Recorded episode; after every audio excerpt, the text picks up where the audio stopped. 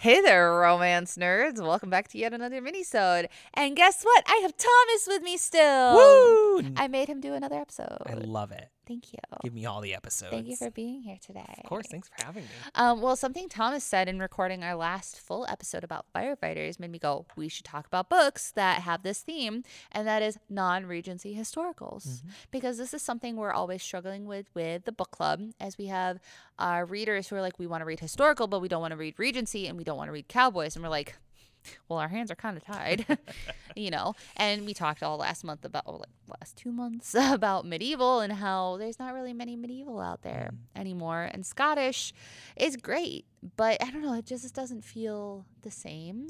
It's often Scotland during the Regency era. Yeah. Now, it, especially, it has definitely become that. Like a Highlander has to go to Regency England and Mhm. like do all this stuff. Yeah. Suzanne Enoch wrote a really good Yeah, series. she does. Yeah, oh, yeah, she's good at it. Yeah. For somebody who hasn't read historical, you know a lot of Regency. Yeah, as ever since I joined your book club and started my own, I've You have been no choice. no choice. What's your favorite era to read? Ooh, that's not the 2010s and up. You are a contemporary reader, so yes, that's not contemporary. yeah. Ooh. Um. Yeah, I should point out Thomas also doesn't read like fantasy or sci-fi or paranormal. Oh no! Strictly I'm humans so who have cell phones. Yes, strictly. they don't have a cell phone. Don't give it to me. Um, I like. I guess since I've read only Regency, it has to be Regency. Although I do, I am a part of the uh, Long Island Romance Writers. Oh yes, yes. Shout out. Shout out to my ladies. Hey. L I W R. Um, Yeah. L I R W Yeah, there we go. Yeah, there it is. Romance writers, yes. yeah. Uh, and one of my peers is writing a um, 1920s Ooh. Romance. Um, and it's so good. And it's, I, as I'm reading, I'm like, is this my favorite era? It could be it's like it's fun. The It's- 1920s yeah, are fun. It was just such a tumultuous time of change, especially for women hmm and technological innovations.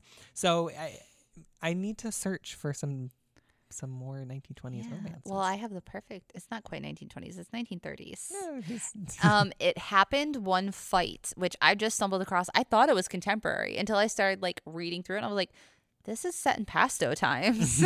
so it happened one fight by Maureen Lenker, is set in the golden age of Hollywood in the 1930s. Oh. And it's about two movie stars who have to play on screen couple, except they get accidentally married in Vegas on accident during filming. Like they think it's not real, and then they find out, no, this is a binding marriage.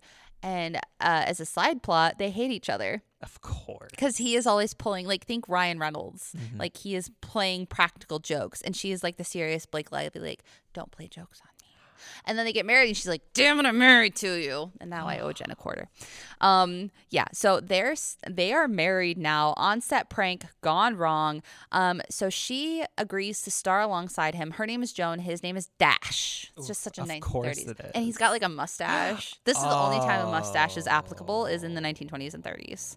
Who had um Errol Flynn? Did he have a a real nice Yes, mustache? and then uh, Clark. Kent, not Clark Kent, Clark Gable. Clark Gable.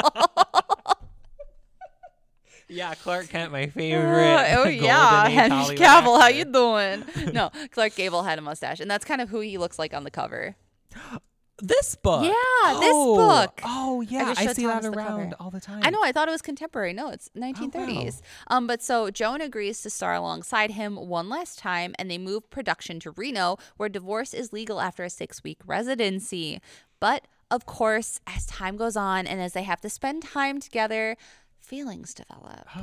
So, and I think there's actually a suitable amount of spice in this one. Oh, Like as I was Oh. flipping through, I was like, oh, okay, Sign okay. up. But like with a 1930s flair. Mhm. So like King Kong with Naomi Watts when they're on the boat. Oh, Yeah. Like that level of steam and like Yeah. sensuality. Mm. Okay. Well, it happened one fight by Maureen Lenker. I'm adding that to my Goodreads list. Yeah, I did already too. Okay. now you. Okay. Uh, I'm going to talk about The Siren of Sussex by Mimi Matthews, which is Victorian Yes. romance. And I read it thanks to Jen and Jackie's Hey, hey. romance book club.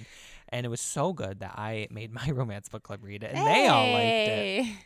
And that's about uh, Evelyn Maltravers, who understands exactly how little she's worth on the marriage march, as an incurable blue stocking from a family tumbling swiftly toward ruin. She knows she'll never make a match in a ballroom. So basically, she decides that and she's going to make her way in the world by being really good at dressage. Yes. And she, Which is a type of horse riding. yes, which I didn't know until I read this book.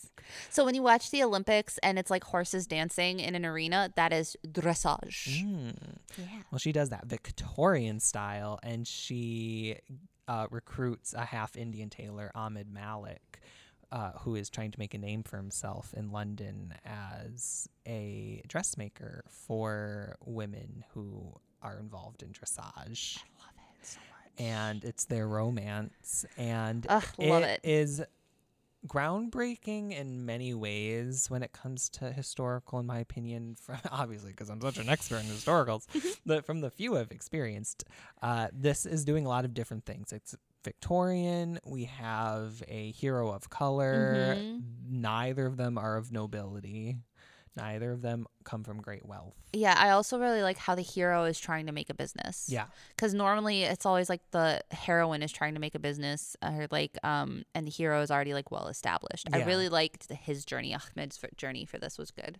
Yeah, and looking at race relations of the time and an interracial relationship at the Mhm. time was just fascinating. Yeah. Yeah.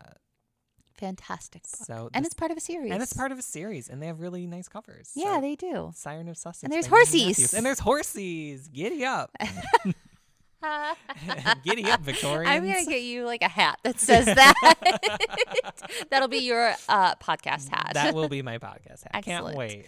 Excellent. Well, there are a couple, literally only two. It's very hard to find non Regency romance books. Mhm. So there are our two suggestions to get you started. Um, if you would like to join one of our book clubs and you're in the area, let us know. They aren't virtual, sadly, but if you're in the central New York area, come find us at Marcellus or at the Noble Libraries. Yeah. Well, Thomas, what do we always say? Rage on. Brava! All right, folks. We'll see you next time. Happy reading. Bye.